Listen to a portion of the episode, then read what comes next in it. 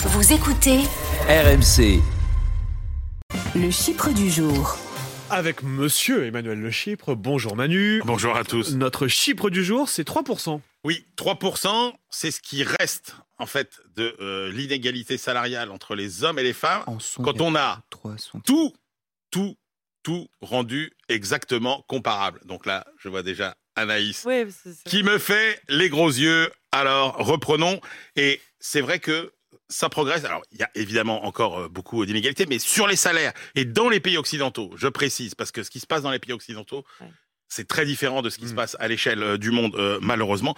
Mais il faut reconnaître que la progression euh, est quand même euh, encourageante. Si vous prenez, euh, alors, le cas de la France, mais qui est encore une fois emblématique de tous les grands pays euh, identiques. L'écart de rémunération entre tous les hommes et toutes les femmes, c'est à peu près 25%. Euh, ça, euh, c'est effectivement, c'est très important. Quand vous comparez à temps de travail euh, identique, on tombe à 19%. Parce que, évidemment, il y a cette problématique qui est majeure, qui est plus importante même que celle du salaire, qui est qu'il y a beaucoup plus de femmes qui font du temps partiel, souvent Subi, subi, subi. Mm. absolument. Et euh, effectivement, ça joue sur les écarts euh, de salaire. Quand on euh, tient compte du parcours et des diplômes identiques, l'écart tombe à 9%.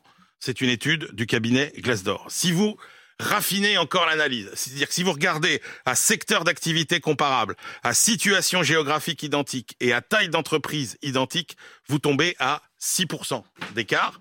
Et si vous regardez dans une même entreprise, au même niveau de responsabilité, comme l'a fait le cabinet Corn Ferry, Oui. on tombe à 3%. Ouais. Et je vais même aller plus loin. Hmm. La tendance s'inverse. Si vous prenez les dix Ah principales ouais, donc, villes, donc les femmes seraient privilégiées. eh ben, Ah, si vous c'est un peu- prenez, c'est un peu gros, non Anaïs, si vous prenez les dix grandes villes américaines plus beaucoup d'autres euh, Ouais. petites, les revenus moyens des femmes de moins de 30 ans sont supérieurs à ceux des hommes. C'est-à-dire que la nouvelle génération qui arrive, évidemment, aujourd'hui, ce sujet est quand même en train d'évoluer extrêmement euh, favorablement et ça va continuer puisque je vous rappelle que les femmes dans les pays occidentaux aujourd'hui sont plus diplômées que les hommes. Et bah donc, euh, si je peux vous mettre d'accord, Emmanuel nous dit que ça s'arrange, Anaïs ne dit Pas assez assez vite. vite. Voilà, Et alors, vous ça savez ce que je lui réponds à Anaïs C'est que l'écart, il est aujourd'hui euh, inférieur à ce que demandent les femmes. C'est-à-dire que le problème aujourd'hui de l'écart, c'est que à l'embauche, dans les discussions, les femmes demandent 15% de salaire. Ouais, parce en qu'elles n'osent pas, elles n'ont les pas confiance en Exactement. elles. Oui, oui. Deux syndromes. Le syndrome du bon élève, elles attendent d'être récompensées naturellement alors que les Bien hommes, sûr. ils n'hésitent pas à réclamer. Ah, bien sûr. Et puis, syndrome de l'imposture, eh bien, elles pensent qu'elles ne sont pas Inarrêtable, compétentes. Emmanuel Le Chypre. Non, non, mais